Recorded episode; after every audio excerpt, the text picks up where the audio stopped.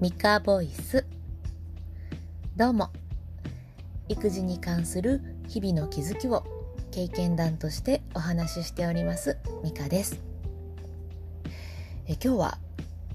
相手の思いはどうでもいい というテーマで話をしていきます、え、実は先日息子がですねお風呂の中で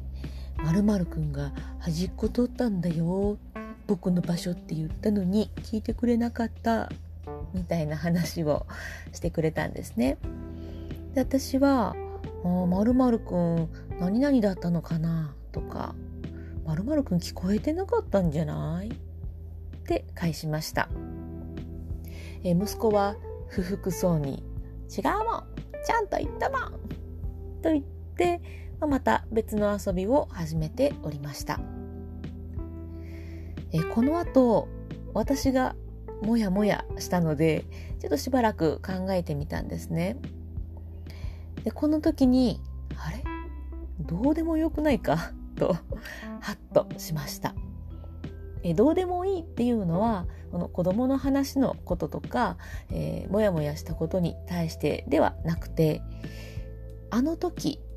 彼にとって私の息子にとって、えー、どうでもいい内容の返答をしたのかも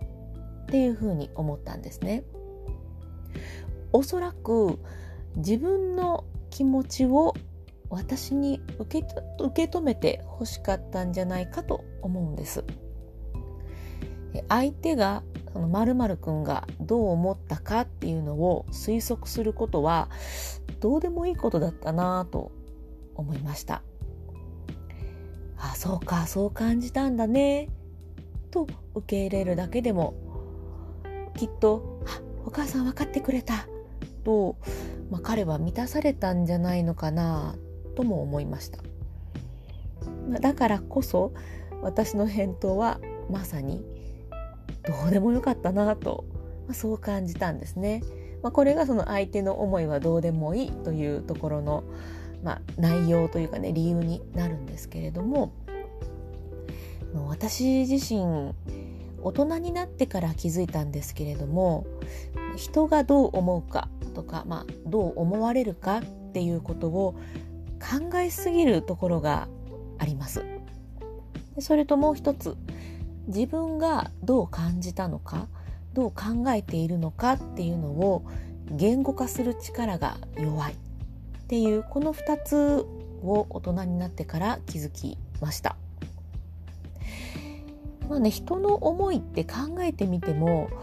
本当に相手がそういうふうに思ってるかって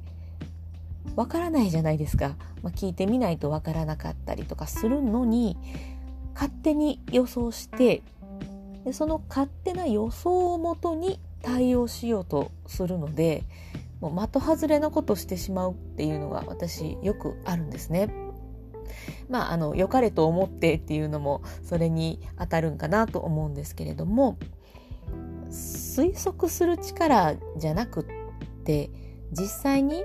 確認する力が必要ででも私にはそれが足りていなくって行動が行動に移すのが遅くなって辛い思いをしたっていう経験もあります。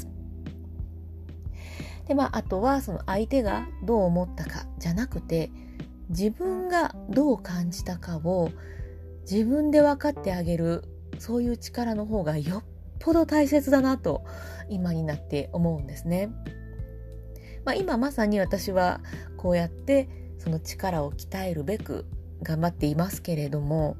子供の頃からその力をつけておけるっていいなぁと思うんですよね。まあ、自認、えっと、自分を認める自認にもつながっていくことだっていうふうにも感じています。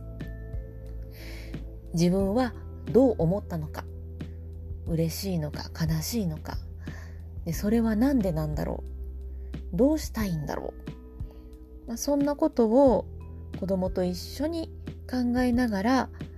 で子供が思ったことはもう全部ああそうだったんだね。って受け入れていけたらいいなっていうふうに思った出来事でした私が運営している育児コミュニティでは私がここで話したことや、まあ、他のことも経験談として書いていっております。ね、私だけじゃなくって他の方もいろんなこと書いてくださっているのでそれを読むことで何か参考になったり、ね、あとは力になったりしています。ぜひあなたも参加してみてください。コミュニティの URL はプロフィールのところに貼ってありますのでお気軽に参加してみてください。このミカボイスに対する質問やコメントなんかも、まあ、Twitter やノートからでももちろんいいので、えコメントお待ちしております。それではまた。